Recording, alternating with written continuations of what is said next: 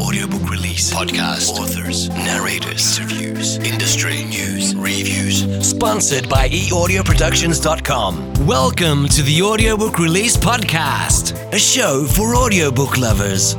Stay tuned as we share the latest news from the audiobook industry. We interview established and upcoming authors. We talk with popular narrators and review a wide range of audiobooks.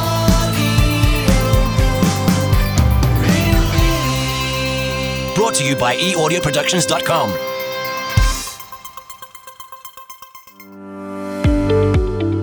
Hello, and thank you for tuning in to the Audiobook Release Podcast. Our guest today is Doug Stebleton, author of the Hollywood Time travel series, It's a Wonderful Time. Doug's been working in the entertainment business since 1987 as a professional musician and a film producer. His latest book, co authored with Reinhard Denke, has just been released as an audiobook. Welcome, Doug. Thanks for joining us. Hey, thanks for having me on. It's uh, an honor and a pleasure. So, Doug, before we get to your interview, we're going to listen to a short sample of the audiobook version of the Hollywood Time Travel series. It's a wonderful time. I gotta go. I'm coming with you. Evan took her in his arms and held her close. You can't come where I'm going, he said quietly. Dorothy broke away and stared at him with wide eyes. What do you mean I can't come? That's crazy. Of course I can. I want to be with you, Evan West. I love you. No one else. I'll never love anyone but you. Hey, I see you got one too. Evan pointed at the man's car. The guy looked over his shoulder and shrugged. Antiques are the best, Evan croaked, trying to cover up the fact that he was shaken to his core. Yeah, sure, I suppose. But it ain't that old, friend, and mine's a Chevy. You say, you need any help or anything? The guy actually meant it. And Evan tried to figure out why a man with a tan 1935 Chevy sedan would not think it that old. The man looked to Evan's car. You're lucky. You could have been killed. Why are you driving so fast in the rain? Evan shrugged. The man craned his neck to look over at Evan's car again, then jerked his thumb toward a small stairway across the street that led down. You go through that tunnel under the red car tracks. You come up over there on Cahuenga West. There's a filling station not far away. They got a tow truck. Want me to drive you over there? No skin off my nose. Happy to help. Evan couldn't get over how earnest this guy was. He genuinely cared, and that wasn't behavior Evan was accustomed to. He glanced at his car. It's okay. I got a phone. Evan looked around the interior, but it wasn't there. No iPhone on the passenger seat. No film canisters on the floor. That's not right. Where are they? You do? The man seemed genuinely perplexed over the idea. You sure you're okay? Evan looked toward where the Hollywood freeway was supposed to be and saw a trolley rumble by. The freeway was there, but it was more of a wide road with three lanes on each side. Everything looked, sounded, and smelled real enough. Cars motored by. The streetcar on Highland lumbered by. Every detail perfect and real. Evan wondered what would happen. Wow, that sounds great, Doug. That is fantastic. How did you become a writer? Well, I call myself kind of a quasi writer because I actually am a songwriter. That that's pretty easy for me, but uh, writing books is something new. I did, uh, as you mentioned, been in the the entertainment business for over thirty years. You learn a lot. I've read a lot of scripts through the years because I was also a music supervisor and well, a music publisher, getting songs in film and TV, and a music supervisor. So during 20 years, I was getting a lot of scripts sent to the company I worked with and myself. Uh, you know, they're looking for music for certain scenes. So I read a lot of scripts through the years, a lot of good ones from the studios and some not so good, but just uh, been around that world a lot, but never really considered myself a writer. But when I did get the idea for what became uh, It's a Wonderful Time book, I had uh, written it down as an outline and then made it into a, a movie script back in 2005. And I had a co writer at that time So I've written one movie script and then decided to make that into the novel. And I had Reinhard come on with me after the first draft and end up becoming my uh, you know writing partner and and we're going to continue working together. But so uh, yeah, I am a writer, but it's not my main wheelhouse. I'm more of a my the hat that I best I think fit is as a producer, kind of putting all the all the elements together. But in this case, you know, it was my original idea, so I, I was I was a writer on it. Yeah, and I did co-write the book. Well, that's excellent. But let's go back. I saw on the website that you were 19 years old. You leave Montana to to go to Hollywood. What inspired you at 19 to go to Hollywood? When I was 18 years old, you know, everybody graduates usually in high school at 18. Me and five of my buddies, we'd already ha- always had a plan that we were going to take a road trip in this old 1956 school bus that my dad bought back oh. in the oh. day and we my dad made it into like a camper so we were going to take that thing on a road trip from uh, montana to seattle seattle to la la to vegas and back to uh, montana for like sounds like fun. Yes. This was back in my partying days when i was a teenager but we end up blowing up the engine uh, one, one, night oh, we're all no. partying in it and so never got to take the bus but out of the five guys, um, just it was just me and my friend Donnie ended up taking the trip. So my first chance to see LA was on that trip, and he had an aunt and uncle who lived out in Port Hueneme, which is in, by Oxnard, and I spent a week in LA, and I so I liked the weather. And when I got back, all my friends were going to college, and I didn't really want to go to regular college. And I'd been a musician since I was 16, playing guitar, and my guitar teacher said you know, what are you going to do? And I said, well, I'm, I'm going to just uh, stay and be a bartender at my sister's restaurant try to figure out what I want to do, uh, you know, musically. Mm-hmm. And he mm-hmm. said, I think you should go to college. He said, I think you're good enough to go to college. And I said, well, where do you think I should go? And he said, well, I think there's two places. One, uh, Berklee, uh, you know, School of Music out in Boston, or uh, there's one in Hollywood called Musicians Institute. And so because of that trip, I thought, well, I'm from Montana. I, I know what cold winters are like. Mm-hmm. Um, I think I'll go out to Hollywood and, and enjoy the palm trees and the nice weather. And I've always loved Hollywood, you know, the movies and stuff. So that's what brought me out here uh, back in, that was in 84. August of 84 is when I started school. It was a one year school, learned a lot. And then after I graduated, I decided to stay out here in LA, end up getting a job at the Beverly Hills Hotel, parking cars. From that, I got into the music business and, you know, and the rest is kind of history, you know. wow. So, so the music business got you into writing? Well, as I said, I got this job at the Beverly Hills Hotel, which is a very famous hotel. They call it the Pink Palace. It was, I think, built in the 1910s or something. And I got a job there on the first day. A guy hired me on the spot. And jeez, my first day on the job, actually, my first five minutes on the job when he was just training me, uh, he had to go up top and and I, I, was looking around this little office and I turned around and Tom Selleck is standing there oh. uh, with his wife, uh, then wife, and still the same wife he has today. And um, and he said, I said, oh, hi. He said, I need the key. And, and I, I knew who he was because I've always been up on pop culture and watching TV and stuff. So, you know, this is 85. So he was in Magnum PI. It was the biggest show at the time. Wow. And, He's huge. And, yeah. and, I knew exactly who he was. Yeah. And I just said, oh, hi, can I help you? He goes, yeah, I need the keys for my car. And um, I said, wow, you know, I just, I said, this is my first day. I said, this is actually my first five minutes. I said, let me go get my boss. And I ran up to the top where all the, the other valets are. And I said, John, Tom Selleck's down there. He needs his car. You know, I don't know what to do. And he goes, Oh, he started laughing. He goes, I'll take care of it. You, you know, introduce yourself to the guys up here. So I did that. And then I, a few minutes later, I'm walking down the driveway. And, and, and as I'm walking down, Tom Selleck is in his Porsche driving up. And as he drove past me, he gave me a thumbs up, you know, like, Aww. thanks for the extra effort, little guy. and so that was my first day. And um, I worked there three years, but I think in two years uh, while I was there, in my first two years, I met a lady named Donna uh, Donna Ross at the time was her name, uh, her maiden name, and she uh, basically saw that I was reading a book on the music business, and I had a guitar and an acoustic guitar in the corner, and she asked if I was a songwriter or a musician. I said, yeah, both, and and uh, at the time I had written a country song. I'd been writing songs, you know, since I was 16, and I had sent a country song uh, that I wrote out to Nashville to a friend who worked at a record label, and Dolly Parton was going to put it on her record. Wow. And so I um, I wanted to kind of bone up on uh, the music publishing aspect, you know, to not make a bad decision with the copyright of my song and all that stuff. So I was reading that book, and Donna saw the book, and she said, "Oh, are you reading that book also?" And I said, "Yeah." And she said, "What are you reading about?" And I was specific, and it's all it was all about the music business, you know, record deals, management, all that stuff. But I was specifically reading the chapter on music publishing and I said, Oh, I'm reading about music publishing. And she goes, Oh, I own a music publishing company. Oh, And and I said, really? She goes, yeah. You know, I'm actually looking for an intern right now. Would you be interested? I said, sure. She gave me her name and number. I called her. I went in and and interviewed, and I got hired a couple days later.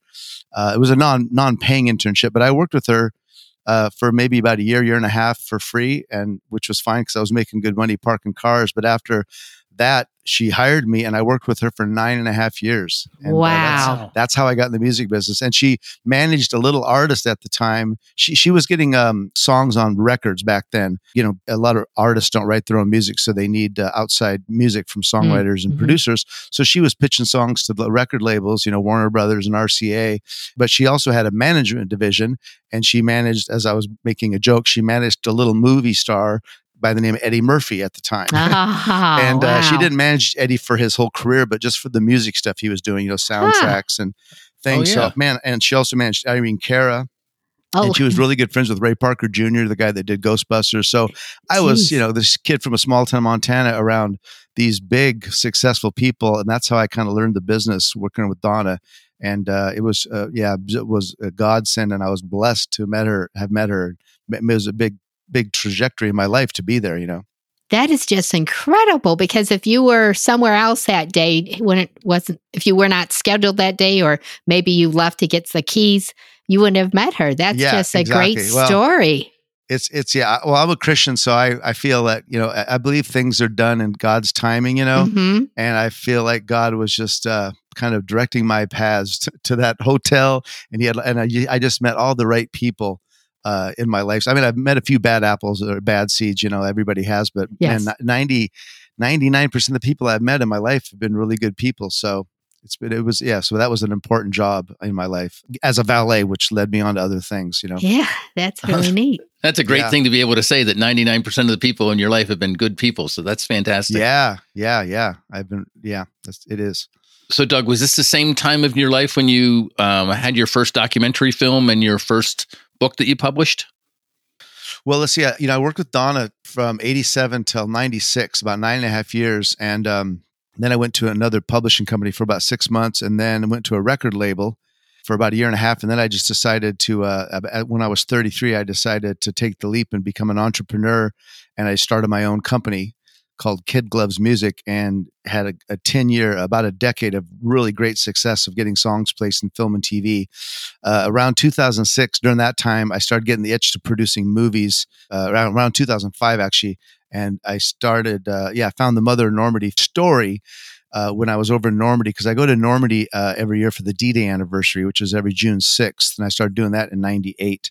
And Wow, uh, I found this nice. story about this incredible woman named Simone Renaud. Uh, she lived in this little French town. It was the first town liberated by the Americans on the D Day morning. And the 82nd Airborne Paratroopers and the 101st Airborne Paratroopers, you know, landed all over Normandy. But this town was really special because it's very famous because there was a movie that was done in 1961 called The Longest Day that Darryl Zanuck produced with 20th Century Fox. And there's a very famous scene where the actor Red Buttons was an 82nd Airborne paratrooper, jumps out of the plane and he floats down and his parachute gets caught on the church steeple inside the town, this thousand year old church, and he's hanging there helpless as the Germans are shooting these guys out of the out Hmm. of the sky, and uh, they end up taking him prisoner. And uh, her husband was the mayor of the town during night, June 6, 1944. But basically, she took care of all the all these uh, three temporary cemeteries in the town. When I found out, I met her son, and I found out about the story. I said, "Well, I got to make this into a movie." So that was my first step into yeah making documentaries and and through that when i it took me five years to make it but when i finished the film i thought i want to do a coffee table book also as a companion to the movie and that's a book that i published but i didn't write it i had a guy named jeff stoffer write it because he uh, wrote the screenplay for me for the for the movie and he did such a good job on that i hired him to write the book and he did an excellent job on that and so that was my first yeah my first venture into book publishing and and working with book writers Another great story, Doug. You're just full of great stories. it's crazy yeah it's just crazy the people that i've met it's been an interesting life so far So, why don't we talk about what motivated you to write the Hollywood time travel series? It's a wonderful time. Sure. Well, so I got the idea. Well, I'll tell you to go along with that. So I'll make it really. When I was working at the Beverly Hills Hotel, I did uh, after being there about a year, I think uh, there was a guy named David Tebbutt who lived in the hotel, and he was a big executive at NBC. And I ended up driving him for about uh, nine months. And Oh wow. Yeah, and I, and he at the time he ran Johnny Carson Productions, and he was the executive producer of the Carson Show. He was the executive producer of the David Letterman Show. This is back in eighty, you know, like 85, 86. and uh, he's the guy that brought Johnny Carson to Hollywood to to replace Jack Paar in 1962. So I was driving this guy five days a week from the Beverly Hills Hotel over to Toluca Lake, and uh, so on the the various times I used to see these railings above the road that I used to drive up Cahuenga and and I didn't know what they were so I pulled over and I walked over and I found there were steps going down into the ground. And I walked to the bottom of the steps and then I realized it was just an underground uh, pedestrian walkway that you know you walk underneath it and you come on the up on the other side of the freeway the 101 freeway. So that's the genesis of of the your question is how did this wonderful time come about so I did that. That was in 85. And then you fast forward, I think, uh, 90, 1993, like eight years later, I'm now in the music business, you know, uh, doing a lot of stuff at the movie studios, Warner Brothers and Universal, which is out in the valley. And I was coming back from one of those meetings, driving on the 101 freeway. And I remember I used to drive by all I, those railings that are not there anymore. They, they, they buried it and it's not even there. But back in, in the 90s, it was still there. And I remember always seeing those railings going, ah, I know what that is. Cause you got to remember in, in Montana, and we have freeways and stuff, we had highways, but I was from a town that was about 3,500 people, but so we didn't really have pedestrian walkways under freeways. So uh, that was kind of new to me. So I just remember every time I drove down the free by the freeway in that area, I would see those those railings like, oh, that's that pedestrian walkway. And one night on my way back to Hollywood, I thought just out of the blue, my imagination got the best of me. I thought, wouldn't it be cool if somebody's leaving Hollywood, getting chased on a rainy night, stormy uh, thunder, and he gets in a car wreck, smacks into a telephone pole, and he's got something that somebody wants, and he runs down those those stairs, and he's running underneath the freeway, and some lightning comes down and hits those railings, and he goes through a time warp right in the middle, and when he comes up on the other side, he's in the same exact area, but on the other side, and it's 1940s Hollywood. And, and that was that was the idea, and so I and as soon as yeah, as soon as I thought I said, "Wow, that's a pretty Yeah. cool story." I got to yeah, flesh that, out a little. Yeah, right. So I got back to my office and I just grabbed a bunch of went over to the printer, grabbed a bunch of blank pieces of paper, and I got a pin out and I started writing down as much as I could think about and start filling in the, you know, why is he getting chased? And and then I worked on it over the next few weeks, you know, came up with his name and and started piecing it together. So that was the genesis of it. And then I got busy in the music business. I put it in my computer. You know, I, I, my best advice to authors is because, like I said, this was my first getting started. But I always tell people when they hey, say, "Hey, Doug, how do I do this or what?"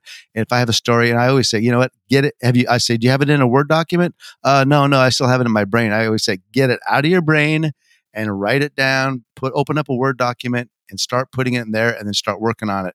Uh, and uh, so that's what I did. And I put it in a Word doc, and then I just worked on it every few weeks here and there. Maybe five months would go by, then I'd get back to it.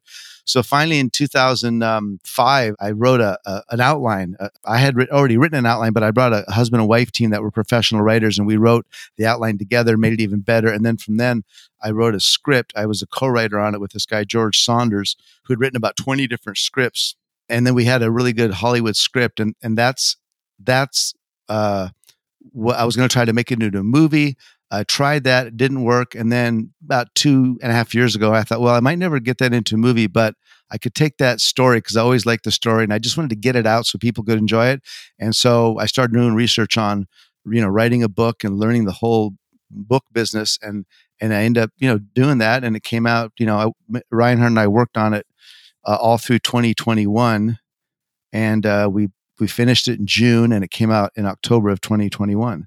And then, you know, right before that, a couple months, I started working with Elias at E Audio Productions, and we started working on the uh, the audio book, which I know we're going to talk about. But that's kind of the genesis of how it happened. Started in 1985, driving Mr. Tebbutt, and I got this idea, and and it it was you know 28 years later, but it finally came out as a book. That's wonderful. Well, what about the title? Did you make that decision? Uh, when George and I wrote the uh, the script, we called it "Wonderful Time." Because uh, you know the, the way I described the book is uh, Back to the Future meets uh, Midnight in Paris on the set of It's a Wonderful Life. And when I said the 1940s, I ended up, you know, figuring it out and I picked uh, 1946 was the year that I wanted him to time travel to. And I picked that year for two reasons. One, It's a Wonderful Life was my favorite film with Jimmy Stewart and Donna Reed, and you know, directed by Frank Capra. So that was the year that they made that in the summer of uh, 46 from I think April to July. But also uh, 46 was, uh, you know, the year before World War II had just finished. A lot of the guys were coming back from the service, you know, the Navy, the Air Corps, the Army. And I just thought that would be an interesting time in Hollywood and the industry, these guys coming back, you know, from their service. And so that's how I picked the year. When we were talking about it, we were just thinking, well, it's about it deals with its wonderful life and it's a time travel thing. So we called it Wonderful Time. And that was the script. And then when I started working on the book, I was uh, talking with the book coach that I hired. Her name is Martha Bullen, and she was my book coach slash marketing marketing consultant. She really helped me, uh, kind of held my hand through the whole process. And when we were talking, we were talking all of a sudden, we just said, How about It's a Wonderful Time? Yeah, because you know the movie's called "It's a Wonderful Life." Yeah, so we thought, well, right. we'll play it right off the title, but it's a one, not that it's a wonderful life; it's a wonderful time. And boom, we said, "Oh, that's it!" And so that's how it, yes. it progressed from "Wonderful Time" to "It's a Wonderful Time." Yeah, yeah, that's great. The Hollywood time travel series, It's a Wonderful Time, is now available on audiobook, which is produced by eaudioproductions.com. The audiobook is available on Amazon, Audible, Kobo, Spotify, Google Play, and soon it'll be available on most major and small audiobook platforms. So, Doug, let's talk about the audiobook version of the Hollywood time travel series, It's a Wonderful Time. Sure. Uh, well, yeah, we can't talk about that unless we talk about uh, Elias and the audio productions. So I'll tell you the story how I met Elias, which is again, uh, you know, I know we want to help other authors and people. So my advice to people is, uh, you know, the process. I've always done this for years, but during learning how to write and, and publish a book, is you really got to start with just your inner circle, you know, of people. Uh, ask your mom and dad or if you're younger or your friends you know hey who do you know that's produced a book and if you get a name or a number say hey can i call them and pick their brain and start educating yourself how the process worked with people that have already done it so when i was going to do the audio book i knew it was going to happen i called my buddy jeff levin who is a film composer who I've worked with over the years for many years, and we're good friends. And he has a studio, and I called him up and I said, "Hey, Jeff, I got this book I just finished working on. It's getting, you know, getting it ready to to uh, put out in October, but I want to do an audiobook also. And uh, I was wondering if I could maybe record that in your studio and hire your studio. And I said, "Have you done that before?" And he said, "Well, definitely know about audiobooks." He said, "I've never done one yet." He said, but I could probably do it. He said, but you know, your timing is really good. He said, I just got off the phone a couple days ago with my friend, a jazz musician guy named John Navarro. And he said, he just put out a book, a self help book, and he did an audiobook and he was raving about the guy that did the audiobook for him, produced it. I said, oh, wow. I said, well, I said, I got to get that guy's numbers, uh, the, guy that did the audiobook. So I said, can you ask John if I can call him and pick his brain a little? And he goes, yeah. So he called me back. So yeah, John said, yes, you can call him. So I called John. We started talking about that. And he said, yeah, the guy that did my cool. audiobook, he said, I Yeah. was really, really happy. It was uh, e-audio productions. His name is Elias. I think Elias's last name is O- Othitis, I think, if I'm pronouncing that right. But Elias at e-audio productions. And uh, I called up Elias. Uh, oh, but before I finish that is, so, and then we were talking more and he, he was just kind of telling me the process. And then he'd mentioned, yeah. And then also my book coach was really helpful. And I said, book coach, who's, who's your book coach? And I'm just taking down notes. And he gave me Martha's email address. And I, you know, I ended up sending her an email and she got back to me and she loved the concept of what my uh, book was about. So we worked together and I hired her. And, you know, I didn't really self publish my book. I did it like a little, a few steps above it. I hired Martha and she gave me access to her whole team. And we had a whole launch team, you know, the copy editor and the uh, proofreader and the people that, a lady that put everything up on Amazon and the lady who helped me write the press release. I mean, I had a nice little team of people and it just, it was awesome. Yeah. So, so again, uh, she was uh, just a godsend to have her, like I said, kind of hold my Jeez, hand through wow. the process. But in that conversation, yeah, I ended up calling Elias and it was a no brainer. I hired him right on the spot and we started that process. And during the time of uh, getting the book out and getting endorsements and stuff, I end up getting a great endorsement from John Schneider. You know, the guy, uh, actor from, uh, yeah, from Dukes of Hazzard. And I think he was in Smallville and he's done a bunch of stuff. But I'd known John about maybe at this point, I, I think I met him back in 2007 through George Barris, who was a friend of mine, the guy that created the Batmobile, you know, the 1966 Batmobile car. And George had done a lot of film and TV cars. And so I met John back then and we'd kept in touch. And so when I was, uh, I have a, a TV car show, a cable show on film and TV cars. So was going to be interviewing John about the General Lee car. So while I had him on the phone, I said, Hey, John, I don't know. I said, this is on a separate subject. I said, but you know, I got this book I'm putting out. I said, would you mind uh, checking it out and maybe give me an endorsement? He said, yeah, send it. So I sent it to John. And I think a couple days later, he was taking a, a road trip and he sent me a text saying, I'm reading your book, basically like loving it. this is so good. Yeah. And the next thing is he said, yes. And then he sent me the endorsement right in a text and it was so good. And then not long after he said, if you don't have anybody doing the audiobook, I'd love to be the narrator. And so that was like, whoa. Yeah. And, and, and so, so John was originally going to do it and he gave me some samples and he just nailed it. But what happened is he got busy. I was trying to get it started in December and things just didn't work out for schedule. So it ended up not working out with John. But he was just a big fan of the book. Uh, so I ended up going with a guy named Joshua Manning, who I met through uh, e audio, and he did an excellent job. And it was a little easier too because Joshua is not a big celebrity like John, but he's definitely a celebrity in the uh, you know narrator world.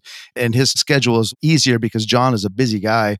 So it worked out. And then I end up um, getting a couple other people, uh, a lady uh, named Susie Jackson to do all the female voices, and then another guy who I found on my own, but then another guy named uh, Fentress Moore who I got through uh, Elias's roster. So I got Joshua and Fentress through Elias and then I found Susie on my own. But the process was just awesome working with Elias. He again had I had to educate myself, so he was really great to work with, and he just tell me what I needed to do, what we needed to do.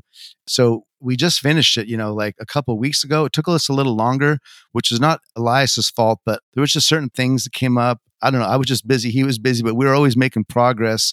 And then uh, Joshua had gotten COVID like a couple months ago. You know, Chris, when you do Christmas when they turn music. their stuff and you know there's pickups, they there's pronunciations wrong, and then there's a lot of back and forth. And Elias and I and Elias loved my book. He said, "Doug, this is one of the best audiobooks I've ever done." So he put a lot of kid gloves and TLC on it. So and I just get he was, "Hey, I need to do this. I want to do this a little different." And I just said, "Elias, I'm just going to trust you. This is your wheelhouse. If it takes us an extra two or three or four months to get it done, I'm okay with that because I want to get it done and I don't want to go back to do anything else. So we took the extra time and but we finally got it done. And the good thing is is uh, I released the book last year, the actual ebook and the uh, the print on demand book through Amazon and I just wanted to get it done a couple months before Christmas because you know it's wonderful life the movie in the movie it takes place during christmas so everybody watches it then. So i wanted to take advantage of that and also it was the 75th anniversary of the release of it's wonderful life in december of uh, 46 it came out in uh, theater in new york but it came general release was actually 47 so it's still the 75th anniversary this year so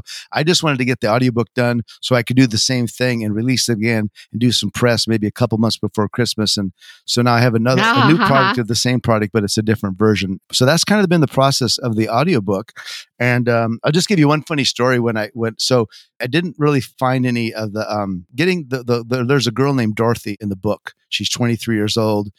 Very important part. She's the love interest for Evan, the main character. And I really wanted her voice to be the right voice, you know? And I looked around a, a different rosters and I just couldn't find the right voice. So I just went to YouTube which is an amazing, you know, amazing tool to learn a lot of free stuff. Oh, but I went to oh, YouTube perfect. and I just no, I went to Google, I think. I said top female book narrators. And I got some different things and I'm looking and I just saw this one that says my favorite top book narrators. So I clicked on that and it, this was actually a girl. She looked like she was about, you know, 30 years old and she was actually a narrator herself and she was giving a top list of her favorite narrators. So uh, out of the five, there was four men, males and one female. And I think the female was her number third. And so I'm listening to it and she says, okay, and uh, my number three is Susie Jackson. Oh my gosh, Susie Jackson. She is so good. She just knows how to make the right inflections and, and her acting and this and that. So I'm like, I'm already sold. Haven't even heard her voice yet. So I write her name down and uh, her enthusiasm was infectious. So, but that, but what I decided to do, I thought before I listen to her as a, doing an audiobook, doing characters, I just want to see what Susie sounds like as being Susie. So I found her talking about a book that she had just finished, or maybe a year ago.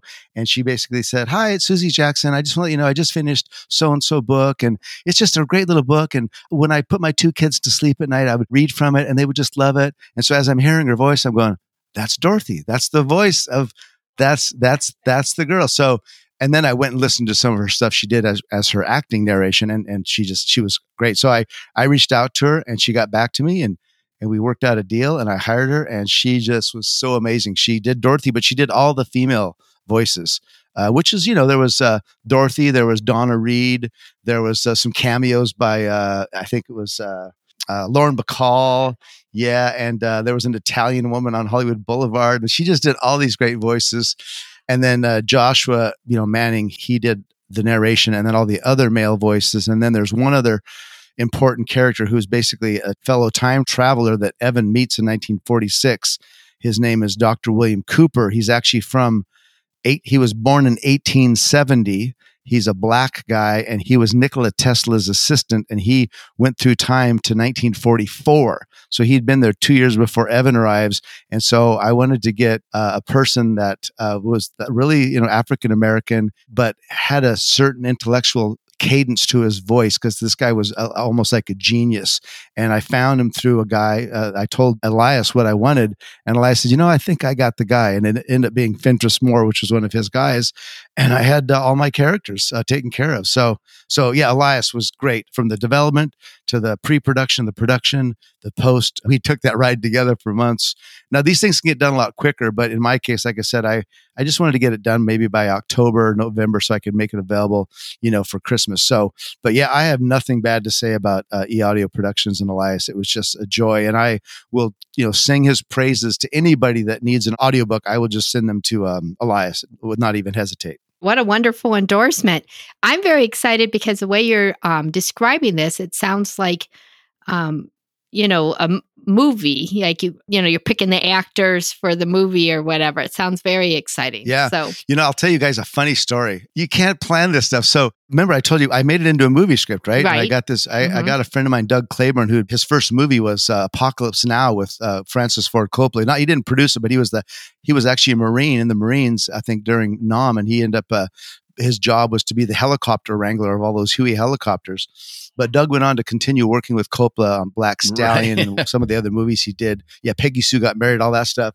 But then Doug went on. He did Mask of Zorro with Spielberg, and so he had. I met him when I was doing you know music stuff, and we were good friends. He was originally from Houston, I think, raised in Tulsa. So when I got the when I got the script done. I sent it to Doug and I say, hey, what do you, let me know if you think this is any good. I need a, a mentor, you know, co-producer to help me kind of navigate through the, the sharks in Hollywood and see if we can get this made. Uh, and, and Doug came on, he loved the script and came on. We got it to a few places, but we never end up getting it made because uh, mainly it was a period film. Everybody liked it, but it wasn't right for what, they were looking for at the time, which was fine. So, so I ended up making it into a book because I knew it would cost a lot less, you know, than Sure. 20, 30 million dollars, whatever. But my point to that is, so Jon Voight, who is a, an, you know, very famous actor, uh, I met Jon back in 2000, uh, maybe eight or nine, friend that I produced movies with, who's a business partner. Him and Jon are like best buddies. So got to meet Jon. And then in 2016, I took him to Montana because he needed to do uh, research on a modern day cattle rancher for a, a role he was playing. So I took him to my hometown because I knew some like real cattle ranchers, and we spent that's five neat days. Yeah, the director and him uh, flew there. I met them there, and we spent five days together. But the funny thing was, we really connected on that trip. But I met with Jon back in maybe I don't know last year of uh, right when my book came out, and I was uh, talking to him about it, and he was really proud of me that I you know got the book out and stuff. And then I gave him the the coverage that I got from Doug Claybourne, and so he was looking at it and he was going, Doug, this is really good coverage. And I said, Yeah, I know. I said, I had to read it twice when I first got it because I, I didn't think it was for my movie. It was too good to be true. and so he's reading it and he's going, Doug, this is a really great story. And uh, so he really was intrigued by the story and the wonderful life thing. You know, he's very uh, conservative politically and very all about family and stuff like that. You know, so it really connected with him. So three days later, he calls me and he said, Doug, he said, can you send me that script, the original script that that came from, that the coverage came from? I said, you mean the book or the script? He goes, no, the script. So I sent him the script, which I'd given up on, right? It's like I moved on. It's like I just made it into a novel. He calls me um, a few days later.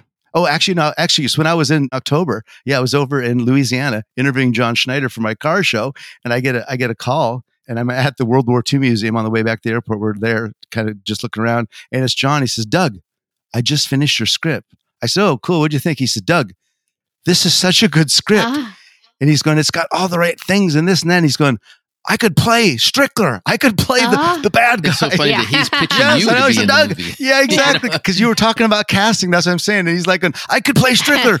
he, he was a big, mo- the bad movie mogul. And I'm, I'm just thinking, this is, this is surreal. I'm having this conversation. yeah that's wonderful Oh my gosh. Yeah. Yeah. So yeah, and I'm laughing. I'm thinking, what are the chances? I'm not even pushing the thing. One of the biggest Hollywood, you know, uh, movie stars with Oscars reads my thing because was So you just never know what's going to happen, you know. And that, we haven't. That, that, was a you know conversation about a year ago, but I don't know if it, anything's going to happen with it. But just the fact that he loved it, and when you kind of give up on stuff to maybe move on to other things, still things could happen, and you know you just never know what's going to happen. So that's kind of a funny story.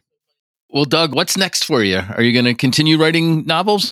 Yeah, you know the and to get back to one of your questions, which will kind of fill in the piece of the puzzle, because I, like I said, I'm still learning the whole book. Uh, you know the author process and putting out books, and it's really you know my uh, my background is music publishing. I understand publishing in film and TV and that, but book publishing is, is a whole other animal. So I'm just learning a lot. I've read a lot, watched a lot of videos, but when I was putting this out, my buddy Jack Erickson, who's originally from North Dakota, but he lives up in Northern California, and he's a successful author. He has a series called the Milan uh, Milan Thriller series. So he's been doing this for a few years. So I was picking his brain when I first started, getting a lot of information from him, and he had known about my script and that I was making it into a novel, and he knew the story. Um, he might even have read the script. I can't remember, but he just so well as we're talking, he said, "You know what, Doug?" He said, "I have some advice for you." He said, "You know, one-off stories do okay." He said, "But if you have a series, people love the fans love a series. They want they want more of the same thing. If you you got something good," he said, "So I think you should think about maybe making a series of of of your book." And I said, "Oh wow!" I said, "I never even thought of that." And so so with that, which I wasn't planning on doing but I thought about that, and that's how I came up with um, the Hollywood Time Travel series.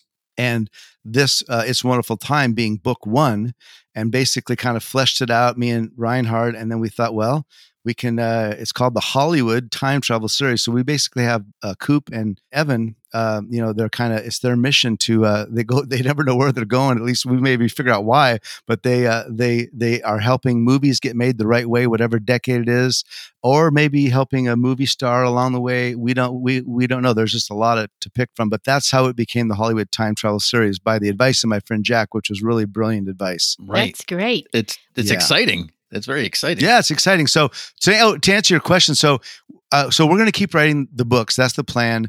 And you know, things have changed a lot in the TV world. Whereas you know, used to be with NBC and ABC, you'd have to, you know, you get you sell a show and you do twenty two episodes a season. But those days, uh, they, they still have those, but things have changed with the streaming, you know, networks and studios uh, you know Netflix and Hulu and Amazon. So they're taking books or they're doing seasons now that could be as low as five or six or seven episodes for a whole season. So that's my plan. If if we uh, get a couple books underneath our two or three books, uh, there will be a concept, and maybe each book could be a season and the show would be called the Hollywood Time Travel Series. Mm-hmm. And so sounds that wonderful. might not happen. Yeah, might not happen. Well, I hope but, it but, does. But it could. You never know. You never know. Yeah. If it, the worst case scenario is we can just keep writing the books and people can love them. And um, as you can tell, sometimes it takes years for something to happen. So it might take five years and maybe it'll become a TV series. I don't know. But yeah, we're going to focus on the books. That's mainly what I'm doing in the book world and uh, you know i'm juggling different things uh, the tv show that's kind of cool but that's kind of what i've been up to well, that's then, wonderful. Best wishes. And then each book can Thank be an audiobook too.